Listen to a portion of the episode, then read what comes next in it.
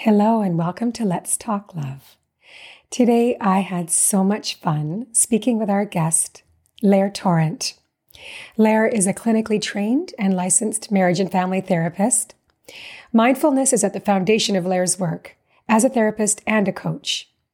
Today, we discuss his awesome book, The Practice of Love, and dive into his five practices of love designed to help us break old patterns, rebuild trust, and create lasting connection. This book is for everyone, whether you're in a relationship or not. Lair's practices are practical, doable, and so effective in helping all of us love ourselves and each other better.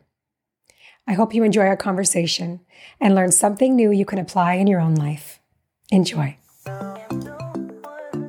Welcome to Let's Talk Love, the podcast that brings you real talk fresh ideas, and expert insights every week. Our guests are the most trusted voices in love and relationships, and they're here for you with tools, information, and friendly advice to help you expand the ways you love, relate, and communicate. We tackle the big questions, not shying away from the complex, the messy, the awkward, and the joyful parts of relationships. I'm your host, Robin Ducharme. Now, let's talk love. Hello, everyone, and welcome to today's episode of Let's Talk Love. I am excited to have this conversation with somebody who I've been following. I've read Lair's book and been listening to his podcast. I said when I first met him just today, I was like, I feel like I know you, buddy, but we're just meeting for the first time over over Riverside. But I, like I really that. am so happy to have Lair Torrent join us for this hour. Thank you, Lair. Thanks so much for having me. I've been waiting for this one. This one's I'm, I'm excited. I'm excited to be here. Well, I'm I'm excited too. I read your book, The mm-hmm. Practice mm-hmm. of Love. I'm going to hold it up for those of you that are watching this on YouTube. Oh, look, at, this beautiful book. Yeah, I love I the I cover. Product, I have product placement. There it is in the background. There you go. Oh, there it is in the back. Lair, we, we already kind of briefly talked about this at the beginning when we were introducing each other, or mm-hmm. introducing ourselves. And um, I do read a book a week and I interview mm-hmm. a new expert every week. Mm-hmm. And I have to say, like, your book definitely stands out as one that I'm going to turn back to. And I've been implementing the practices, the five practices of love, mm-hmm. because love mm-hmm. is a practice. It is. That's what you teach. That's mm-hmm. that's the therapy that you provide. Mm-hmm. And one one of the biggest insights, and we're going to dive into all of it, was for me, which I'm still, oh boy, I'm feeling like I got a lot of work ahead of me. Mm-hmm. But you're you say that couples develop a deeper understanding of the wounds that brought them together. Mm. That's what you do and how they show up in their relationships. That's yep. what you help people do. Yep. So I was like, whoa, like this is not just a, like, this is about the wounds that you're carrying. Yeah. And I, I get it. Like I'm, I'm, you know, we're learning this as a community, your community, mm-hmm. my community are like uh, together. We are, our consciousness is raising about mm-hmm. relationships mm-hmm. and how it's so much more about ourselves. Right.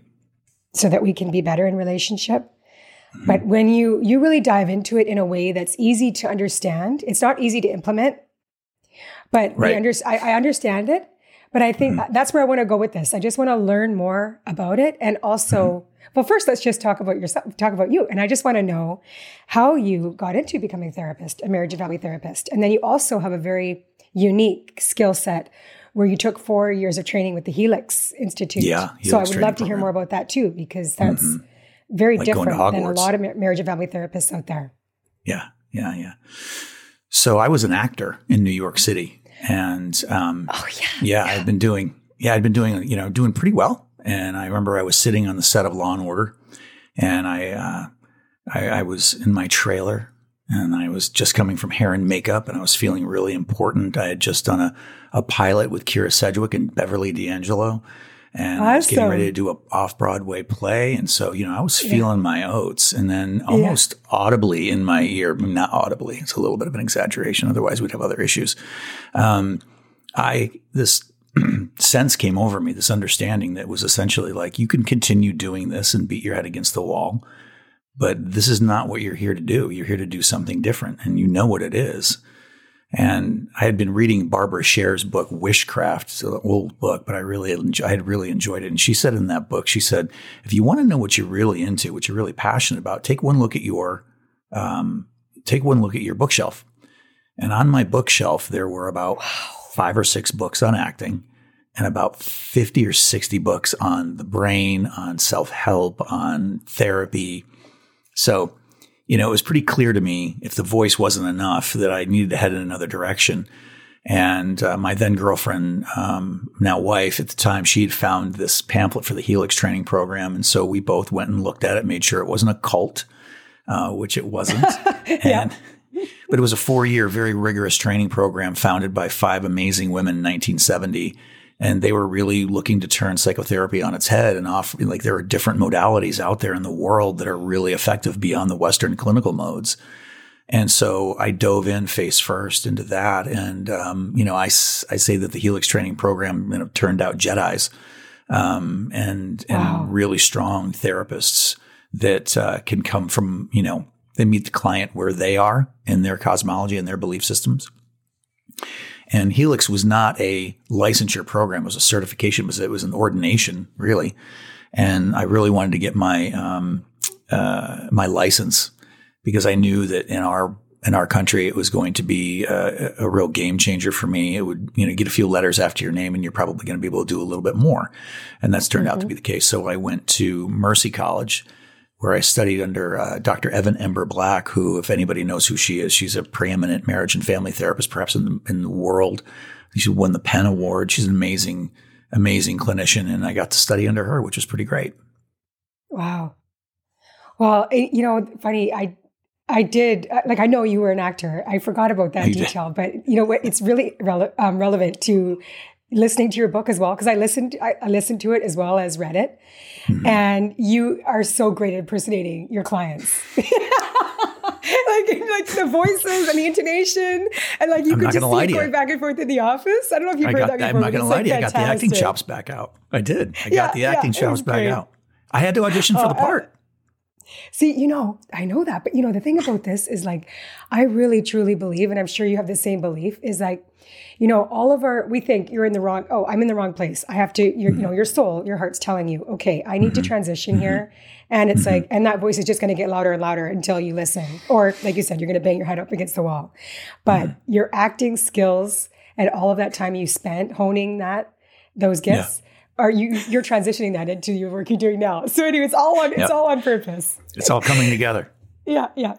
So in your practice, you've worked with hundreds of couples. And mm-hmm. um, you say that couples therapy, there, there's like these gaps that you noticed, right? Which is mm-hmm. why you you implemented mm-hmm. your um, practices that you help yeah. clients with, and you wrote mm-hmm. your book. So tell us about that. Like, what led you to write your book? And develop these five practices?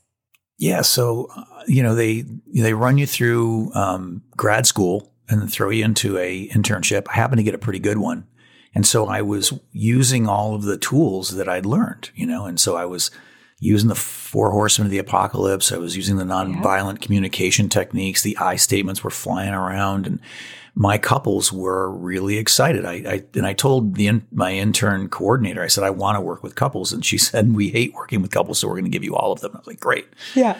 I need to get my hours, and so I was doing great. I was killing it with my couples. Mm-hmm. People were leaving my office, shaking my hand. Some were hugging me. And I like to say before they got to the elevator banks in my building, it was all coming off the rails right? And they were yeah. coming back in dejected. They were coming back in frustrated. I was frustrated for them. I felt like I was really failing my clients. And so I went to my colleagues, I went to my peers, uh, I went to my teachers, uh, supervisors, and said, you know, I'm having this issue. And to a person, they all said the same thing, some version of welcome to couples therapy. The idea being yes. that, you know, that your success rate is probably going to fall somewhere in line with the success rate of couples therapy would you know in in in general which is i guess uh, you know somewhere near the divorce rate and um, so I, I wow, didn't like right? that answer, and so I went to the venerable Dr. Evan Imber-Black. Right, I had this this woman in my back pocket. She was my supervisor, my mentor, and I went to her office and I told her about my experience, and she said, "Welcome to couples therapy." And I said, I said, Evan, I said, that, that can't be your answer. You've been on Oprah for God's sakes. And she said, I've been mm. on Oprah twice. And I said, exactly.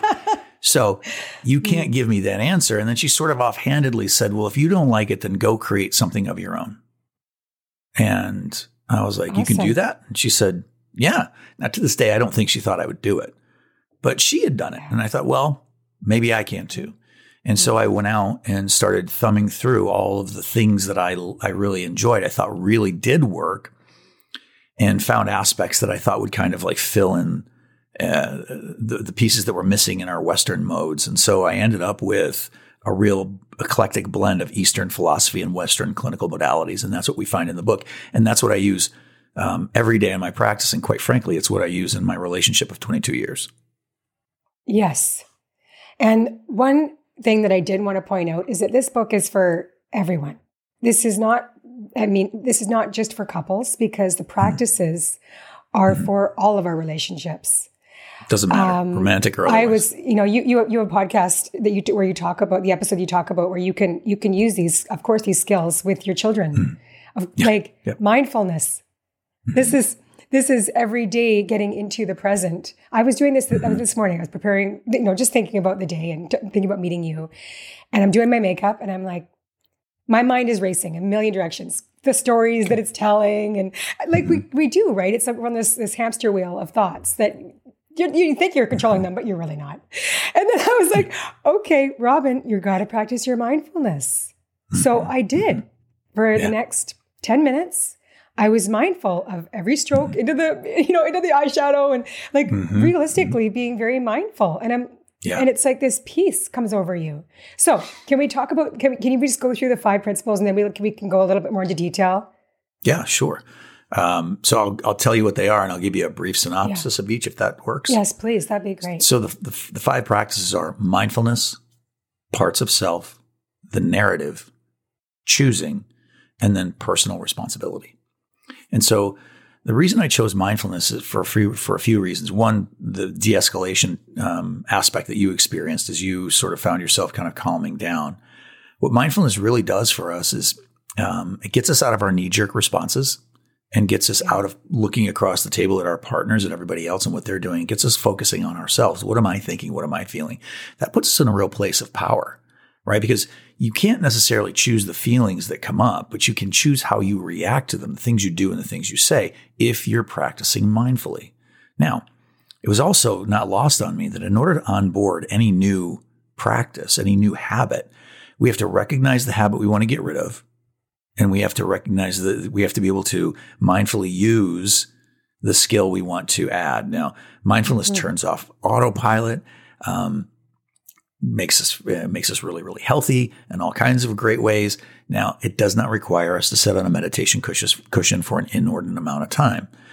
And you you do talk about that, right, Lair? Mm-hmm. You do. Can we talk more about that? Because you there's an example that you give of, of a gentleman yeah. in your office that comes in and he's like, "Oh, I, am totally mindful. Like it's part of my daily practice. I meditate in the morning. I meditate at night." Mm-hmm and turns out the guy's like in anger management for like road like road rage or something, right? for road rage, yeah. So there's a difference. So it's not like working out for you mm-hmm. between mm-hmm. being mindful and meditation, mm-hmm. because mindfulness can be practiced at any time. It's not like like you said, it doesn't have to. It doesn't require.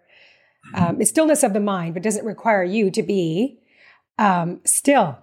No, no. Ellen Langer out of Har- Langer out of I always mispronounce her last name. She's written anywhere from twenty two papers and 11 books to date. She was studying mindfulness all the way back in the 70s when everyone thought she was nuts. You know, and she said, all you have to do is pay attention. She made it really, really simple. She's like, with your partner, go home and notice four or five new things about your partner. I thought that was revelatory. Can you imagine if we all did that? Right? The, yes. the different things that would, yeah, yeah. So she made like mindfulness right now, you, really, you, really that simple. makes me think like, you, like what was, it just makes me think right now, like I, the detail that I could think, I was like, what was my husband wearing this morning? I'm like, well, I know it was a t-shirt and shorts, but I don't know which ones. So that would right. be like something that I could just pick up on and be right. That's a detail that I was not mindful of this morning. Well, look, familiarity in a relationship over the course of long term, that's a that's a problem for us. I've seen you. I know what you look like. Yes. But what would happen if you stopped and you noticed your wife's eyes for a moment? If you notice your partner's yes. amazing smile, if you know if you if you were ever if you were able to reinvigorate those things that made you want to win that person's heart, can you imagine? That's the power of mindfulness when you stop and you take them in. I also offer attunement, right, which is mindfulness's yes. little known cousin, which is stop, push, pause. Not only notice what's going on for you, but attune energetically with what's happening with your partner. Watch what they're going through and say, Hey, are you okay? What's going on with you? And suddenly they feel seen. They can feel perhaps understood in a little bit way, in a way that perhaps they haven't before. Suddenly you're present. And it's a, an amazingly powerful practice. The problem with mindfulness is it's really easy for it to do it. Um, secondly, it's getting so much airplay these days that people feel like they know what it is. And it's sort of like, a, oh yeah, mindfulness now. But when you really do what you're doing and diving into that practice and seeing what it can bring to you, man, there's a ton of stuff there for you. Yes. And I did want to ask that question of you because you have been practicing this for so long. Like you say in the morning, mm-hmm. you wake up and you you go into the woods and you actually go into projections mm-hmm. and you yeah. um, go on your walks, yeah. right? And it's your yep. it's a mindful practice. Yes. So like any skill, like you said, our brains like have to we have to form a habit. So it takes mm-hmm. six weeks, scientifically proven, that to form a new mm-hmm. habit. So mm-hmm. you've been practicing this for years and years. So let me mm-hmm. ask you, because because you are so practiced it becomes easier, right? because like I like right now I'm not I'm not practiced at yeah. all. So I really, and I think you're creating new pathways in the brain and your amygdala, is like those things. Right? Yeah, yeah. But I think I think you know it's, it's you're a human being, and so you're still subject to all the the the nicks and dings that you've that you've occurred throughout your life, the wounds. What mindfulness for me does is it it it, it just I notice when I'm feeling bad quicker, and I'm less likely to be reactive through it. It does. It makes me a better partner, sure, but it makes me a better parent. It makes me certainly a better therapist because I mean, I'm lucky I get to sit for six to eight hours on any given day and I have to be mindful. I have to be present. I have to be aware of yes. what's coming up in me because it's not about me and it's about the client. And so that's really helpful in that regard too. Oh, that's but, awesome. Mm-hmm. Okay. So practice number two, this one was like mind blowing. Parts. Actually, it's so, it's so actually makes perfect sense to me. But like, whoa, yeah. I didn't even think about it this way. It was crazy when I found it, right? So, but there's, you know, it's because it, it, came up on my exam as sort of an honorable mention because Dick Schwartz had, had created um, IFS, internal family systems theory. And I read it and I was like, that's pretty cool. And so I started researching it. It's like, come to find out there's some version of parts work or parts theory in almost all versions of therapy. Now, you know, really turning it towards couples, it's like people uh, say to me, and the boilerplate reason for a couple to come in to therapy is we're having communication problems. And this is where I say, yes. no, you don't. And they get a little frustrated. Right. I'm yeah. like, you don't. And they're like, well, Lair, I've been there. I know I've been to the house. I know we can't communicate. We can't. I said, no, you communicated that to me just fine. You have full articulation of the English language. What you have is a parts problem. And they're like, you know, they, they suddenly look like a dog who's heard a funny noise. Yeah. And and I say, yeah, no, the part of you that's showing up is incapable of doing the thing that you're trying to do, which is have a loving and connective, compassionate, empathetic conversation with your partner. Now we have to find the part that can. There's a reason why you're coming in here. It's probably because you and your partner have had these protective aspects of self trying to um, have these conversations. Now, you know, this is what happened to me. I would I would give my my clients in the beginning, I would give them the I statements, you know, what I think I heard you say and what I got from that was. And it would be great in session when I'm there refereeing and they're all on their good behavior. They would go home, triggered into their baser parts, their wounding and their protective aspects. And they would try it. Let's talk to let's talk to each other like the therapist taught, taught us to, right? So what I think I heard you say turns into what the hell did you just say to me very, very quickly? And they were weaponizing the te- the technique. Yes. And so it dawned on me that oh, you're in the wrong compartment. So I looked started looking at the work of Robert Kurzban. He's an evolutionary psychologist who talks a lot about compartmentalization of the mind. And we throw that word compartmentalization around kind of willy nilly. It's a real deal. It's a big deal. If you are in a particular part of you, in a particular compartment of your brain, you will see the world through that and everyone in it through that part. And if it's a protector yes. part, you will see everyone as a reason to have to protect yourself. And so the the example I give is, you know, imagine your cell phone.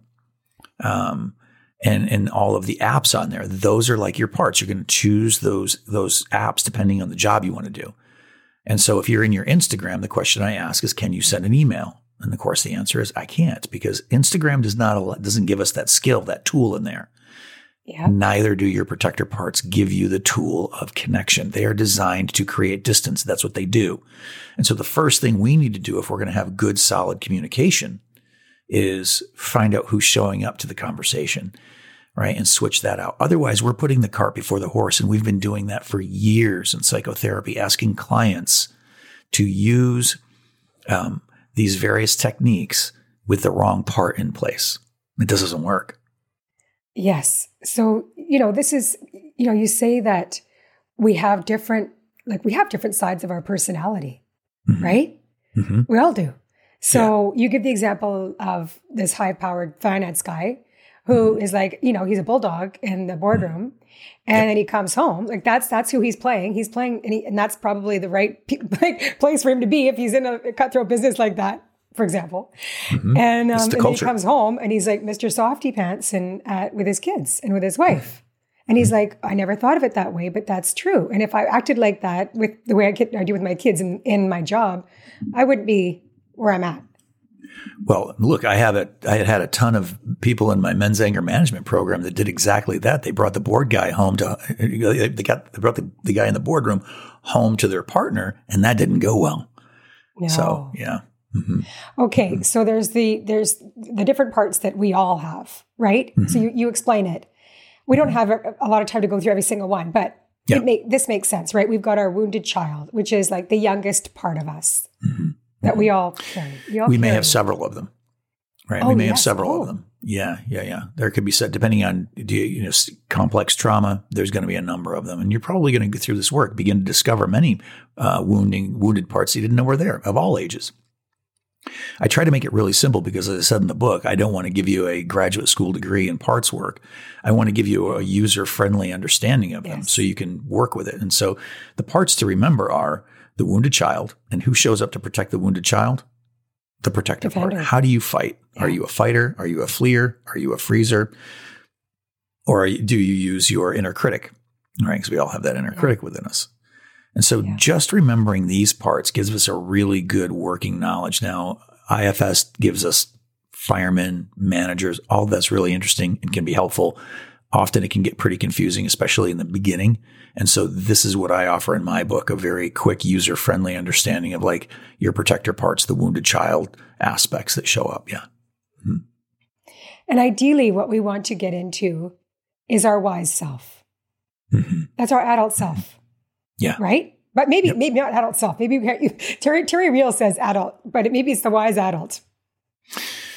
Right? Yeah. Yeah, I mean, and then you know we start. My wife and I ask questions like, "Well, is this your is this your soul or is this your wise self?" What you know, that's a whole nother conversation, right? Whoa, but, yeah, yeah. But when when you yeah. do this work and those and you you become mindful and aware of the parts of you that are showing up, and you start doing it in a roll call, what ends up happening through that very old Buddhist practice of naming, when you name something, you cease to be overcoupled with that thing. These parts start arraying around you, and the wise self automatically takes the seat of consciousness, which is kind of interesting, right? The, the, that wise self is our most zen part. And it's sort of like, hey, you can have whatever experience you want. If you want to go through this through the wounded child, fine, we're going to learn something. You want to do it through your protective part of self? Great, we're going to learn something there too. Bring it all on.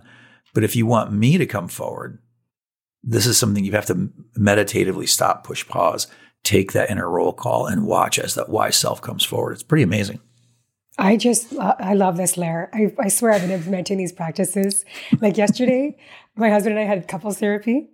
And yeah. before the session, I was getting kind of nervous. I'm like, okay, Robin, you are going to put your like actions where you're, you know, I've got the skills, I've got the knowledge. I'm mm. going to do this, right? So like, yeah. I was like seriously getting a butterfly, and I'm like, Robin, you're your wise self. Okay, like if the defender mm. comes out or if the wounded self, wounded child comes out, like you're going to be here. You're going to like, and that's where the med, that's where the mindful practice comes in, because mm. I was being, I was trying to be the most mindful possible, mm-hmm. and be the observer of right. my experience. Right. So they, these are all overlapping. They're all. This is why it's important to integrate the five it is, but notice what you didn't do in that moment. You didn't point any fingers at him. I didn't. Right? I'm very proud of myself. I swear the session went really well. How awesome is that? Think- that was that was the unforeseen boon that I got when I started going, oh, look at this. All of this is pointing yeah. back at the self, oh, eh, back at you. The only thing we have control over, and all the other practices do exactly the same thing. Yes, yeah. they do. Mm-hmm. Okay, so mm-hmm. those people that are listening that are dating, because we have a lot of people, of course, they're listeners that are they're not in it with a couple, they're not in a partnership, but they want to be and they're dating. Mm-hmm. How can mm-hmm. they practice this? For instance, mindfulness, dating on yeah. the apps, and like in your conversations and with yeah, and laws of attraction. And like you talk a little bit about that in your book too. So I just wanted mm-hmm. to kind of like talk to that group of people that are looking for love and want to do this yeah. So the they're, they're, right? they're, in my experience, it's all very applicable if you're dating and uh, trying to date, trying to find that part because, or that partner, because what you're, what I'm doing with my couples is, is I'm not working on, you know, the old diagram of, of couples therapy. It's like you're, you are not my client. Your partner's not my client. Your relationship is my client. Eh. Um, really what I say is, no, you are my client and so are you um, I'm trying to get you guys showing up in the best versions of yourselves, right? By being more mindful, looking at your part, looking at your narrative, looking at how you're loving and able to love, and then taking responsibility for all of that. Now, with respect to the dating apps, it's like the same thing. It's like, are you mindful and aware of how you're showing up? What part of you is showing up to dating? That's part. So when you when you talk about law of attraction, it's about being the thing being the thing that you want to create, right? You're, you're, you're being the person that would have that. And so rather than chase the thing that will ultimately run away from you, when you, when you begin to be the version of yourself that would be in a loving, connective relationship, you begin to attract that thing rather than chase it. Anything we chase tends to run. Yes. And so we plant our feet. Who am I? And the, singularly, the most, the most powerful question we can ask in any area of our lives is who am I? In reflection of this thing. And who do I want to be two hours, two days, two months, two years from now? How do I want to be able to talk about this experience? And so we can throw dating into that pool too. And I'm convinced that the apps are energy and they respond to how you show up. And it also responds to the story that you tell. If you tell a story that the apps are a pain in the ass and they don't work and percentages and this and that, and you know what? That's what you're going to get. And so I think it's really yes. important when you're looking at the apps and you're looking at dating that you begin to look at the part of you that shows up and also look at the story that you're telling about dating and also about you as a person. Because, you know, the people I'm working with who are single, we have to start remembering and telling a story about how you have this amazing life that you're that you're built that you've built or are building and you have a ton to share. And that yes. we begin coming from an abundance perspective and not a deficit perspective. I love that. That's something that I when I I met my husband online, mm-hmm. and that was some, my my profile was not about him. It wasn't about anybody else. It was about me. Yeah. And this is what I have to offer. This is what I want. And love that.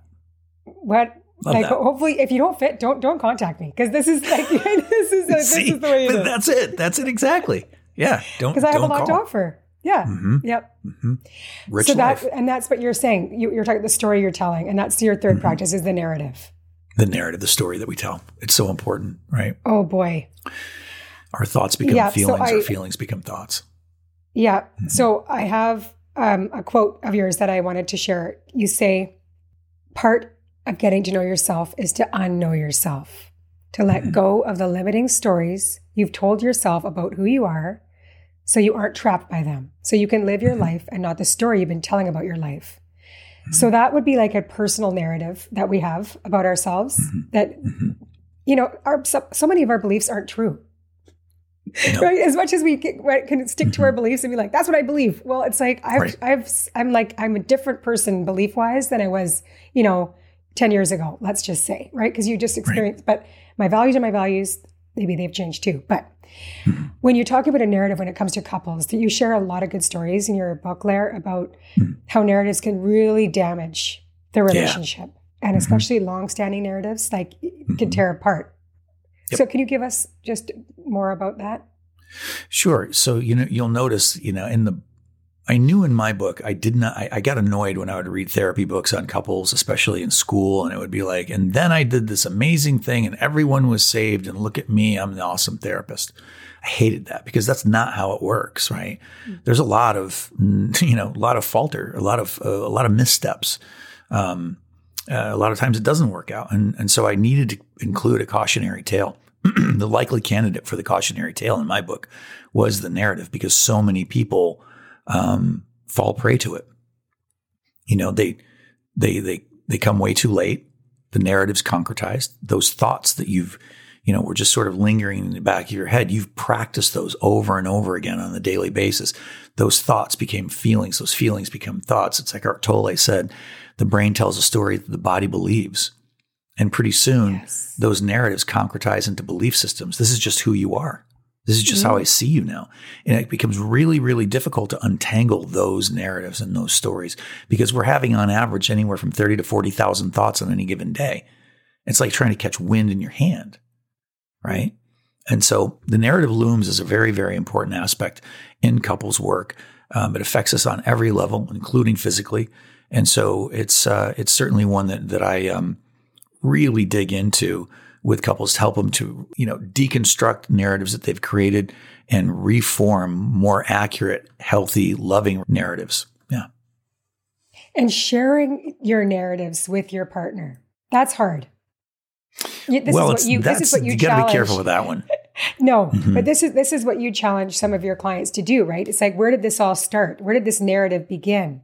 Mm-hmm. And you you do ex- I'm, I'm I'm I don't mean that literally. Like I'm not going to sit around and be like this is this is my thought about you because that's that's very yeah. damaging to your partner. But mm-hmm. yeah. you do share that story about how you're working with um, Jeff and Tanya, right? Mm-hmm. And mm-hmm. how ever since their son was born, the relationship changed, which does yep. happen when babies are born.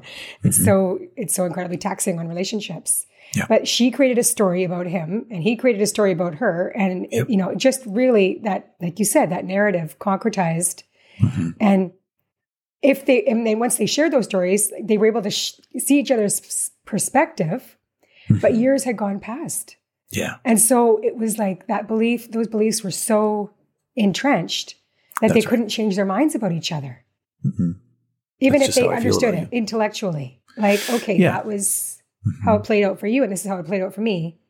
Mm-hmm. Yeah, and it's it's it, it really it, it's a it's a tragedy too because there was a lot there was a lot of good in that couple that could have been salvaged had they come earlier. Um, yes, but they had just that's been a good lesson. You know, the the thing I like to say to people is, look, narrative work is really just mental rehearsal, right? And so people will use mental rehearsal in all areas of life that they want to do better in. Think about athletes. Think about performers. Um, they will think about their routine on stage. They'll think about their the, the, the game they're playing on the field or on the ice, and that will help them do better because the brain doesn't know the difference between the body and the brain. By and large, don't know the difference between an internal experience and an external experience. Well, it made sense to me that if that's true to the positive when you're using mental rehearsal and essentially narrative work around these performance based things, that if couples are doubling down on the daily on negative narratives. What they're doing is they're mentally rehearsing to fall out of love. Mm. Oh, wow. Yeah. Yeah. That landed right in my face. I was like, oh boy, that's a big one, right? That we have to watch that because we are mentally rehearsing to fall out of love. Even though, and I, you know, I had to catch myself doing, I, I'd done it in relationships in the past before I had met my wife. And I, I recognized I didn't want to do that to her. And so when every time I saw or heard a, a narrative coming up and we think, no big deal. I have a lot of thoughts. No one can hear it but me. I would stop myself mindfully. I would go, nope, no, that's not fair. That's not loving. If there's something to talk about, talk about it. But don't sit here and build a narrative behind closed doors and a story about her that's only maybe partially true. And then suddenly have this belief system about her that doesn't turn you on anymore, doesn't feel connective, doesn't feel loving. And that's where the narrative can go. And that's where it went with Jeff and Tanya. Wow. So in your, you teach different ways to change the narrative. Like you said, mm-hmm. stopping that thought, right? Mm-hmm. I love how you share in your book about how you have a family culture, like of thank yous. the yeah. littlest, even with your wife, right? And yeah. I do this. I, I have been doing this too for for a while. It's like, and Terri Cole talks about like our appreciation rituals, and it's like the littlest thing. It's like, and it's not little because little things matter. Like, thank you for making the bed. You didn't I, like. I didn't make the bed. You made it. Thank you. Thank you yeah. for my my husband puts my coffee cup under the machine because I drink my coffee after him, and it's like ready to go. How kind is that? Thank you very much. Well, what does that um, say? So that cup. What does that do to you? Yes. Right. Like well, it means it's a little thing, but I was thinking about you love. when you weren't here. Right. I was thinking about you, Robin, when you weren't here. That yes. matters. That plays. It sure does. Yeah. And just saying thank you for every little thing because mm-hmm. you're not doing it, right? Oh, it's funny because Terri Cole says that she's like, I don't have an assistant. He's not my assistant. So it's not like like I'm not paying him to no. take that with the garbage. So when he does right. it and I didn't have to do it, I thank him. She's thank like, it's a very simple, but it's true. How hard is that? Right? No, it's it's not hard. And of course, gratitude rituals, right? You have mm-hmm. gratitude you, rituals that you have yourself that are. Yeah. So it's just being thankful. You're being thankful out loud as well as grateful. Mm-hmm. Changes the story. Yes. Mm-hmm. Yeah. Okay, so practice four is, is choosing. This was really this was great because you actually talk about there's a difference between choosing and law of attraction. Sorry, mm-hmm. love languages. Yep. Mm-hmm. This goes deeper than love languages. It does. So can, let's talk about choosing. Yeah. So when I talk about choosing, and I and I wrote an article years ago for Elephant Journal, and I, it was called "You Got to Want to Do the Dishes," and it really was just about the little things, like you know, a cup of coffee made just the way she likes it, or a cup of coffee underneath the machine. I left that for you. It's a bed made. Um, not because you like making the bed, because you know that he or she or they like the bed made. It's those little things that make you feel picked, loved, and chosen. And so people immediately will say, "Oh, you mean love languages?" Yeah, okay, sure. And I feel like you know, um, there's something to that. It was it, it. Let's face it, who wouldn't want to have written that book, right? It sold a lot of copies, and it certainly spoke, it hit something yeah. uh, for people who read that. But uh, to a person in my practice, a lot of people have read that book, and so when they come in, I'll say, "Oh, okay, well, which ones are you?" I think I'm a one four. I think she, you just you don't my quite know. Yeah, I two, still don't know. We should get that book back out, right? Right, right. Yeah. For me, that really scratched the surface. And, and Sue Johnson in her book, Hold Me Tight, and that's really what choosing is based on is emotionally focused therapy by and large, and a lot of her work. She said, look, the therapists and the clients that they serve are often only willing to go to the waterline on what's actually going on. And I thought that was like, that's true. And so I made it a point, and for me in my practice, I'm not going to referee who said what to who at dinner last night, what time someone came. No. Those things are marginally important. And when we dive below that waterline that Sue Johnson was talking about, it's like, what's under there? And for me, I was like, okay, well, what are we, what are we really fighting? Not about, but what are we fighting for? That seemed like an important question to me. What are we fighting for yes. in this? And so, um, I also studied, you know, Carl Rogers, and you know, he's one of the first, maybe the first humanist therapist that came along, turned a lot of what Jung and Freud were doing on its head, and said that the client really does matter.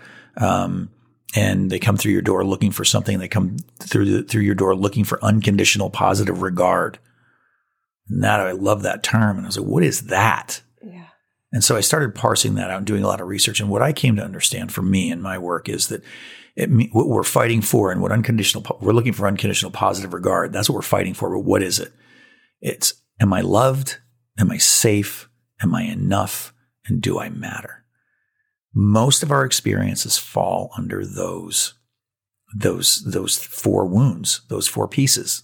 Yes. And if you could find a fifth, I'm happy to entertain it. But I've looked and I've asked, and I don't think there is one. Most things fall on most experiences fall under that. That makes you feel like you are not loved, like you are not safe, like you are like you are enough, or you don't matter. This is what our love languages are attached to. So our love languages are important, and they're fun, and they and they're a salve, right? It makes us feel better, but it doesn't actually speak to the wound. And that's what we've come yes. here to really fight for and fight about. Uh, uh, that's what we're fighting about on the surface. We come to fight for underneath the surface. And so if you're fighting over where to eat dinner tonight or what to do with the money or how to parent the kids, we are fighting for one or some of those. And when couples can figure out which ones they're there fighting for, now we're cooking with gas because we don't oh. have to oh. stand on the surface and go over the nonsense anymore. because when I see you, I see a little kid. I see you. I see. I see my wife who didn't feel safe in her own home, and that's something that I have to take into consideration all of the time. Right? That when I when I figured that out about her, and I tell that story in the book yeah. of reading Stephen Johnson's book. Um, on character styles. It's it's a thick one. If you can get through it, great. It'll blow your hair back. Um, but I, it was like I got the teacher's edition to my relationship, and I figured out her character style was she never felt safe in the world, and so part of my job was hold, to hold the container of safety, right? Wow, and that was revelatory.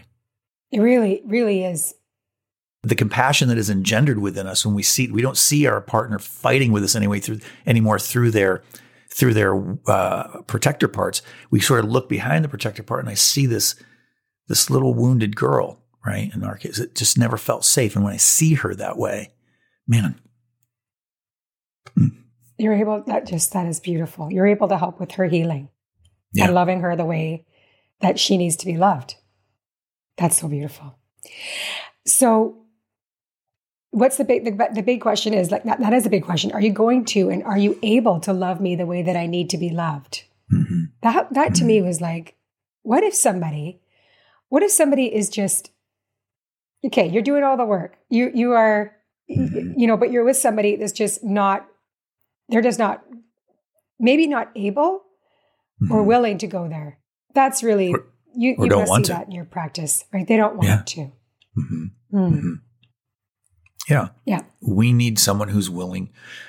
They're not there to fix us. And this is important because some people will say, well, doesn't this dovetail into codependence? And I'll say, nope, no, it doesn't go anywhere near there because you're not, you're not there to fix it.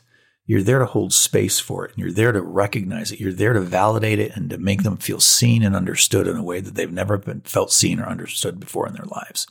And that in and of yes. itself, just that gaze, just that validation is healing in its way. Mm-hmm. Yeah. So number five, which is that. So you came up with the last one because you're like, yeah. okay, we're de- I'm definitely missing something here. There has to be one more piece, which is so important. Like well, when I'm thinking about this one, I'm like, this one is a given. It has to be there. Otherwise, it's a disaster. Well, it's, and it's not responsibility, I, right? Yeah, and I don't put it on the front of the website because no one would come. And, right? No one wants to do this. Want, it's not my fault. Mm-mm, nope, I want to blame you. And quite simply, it's owning your own shit. That's exactly right. right. Own your shit. Own it. And and two it's that's twofold. One, hmm.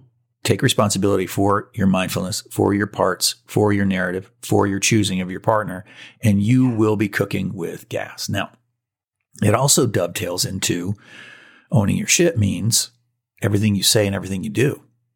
Right? Yeah. And so this is where people get a little like, hey, man, you're asking me to be permissive. You're asking me to apologize for things that I don't want to. That's not actually what I'm doing. I'm asking you to take not, not give up ground in your relationship, but take the higher ground, the ground of emotional intelligence. And to be able to see that, like, you know, my partner has said that I've done something. Let's say they said I said something last night that embarrassed them and hurts their feelings. My intention was, of course, not to do that, but it happened anyway.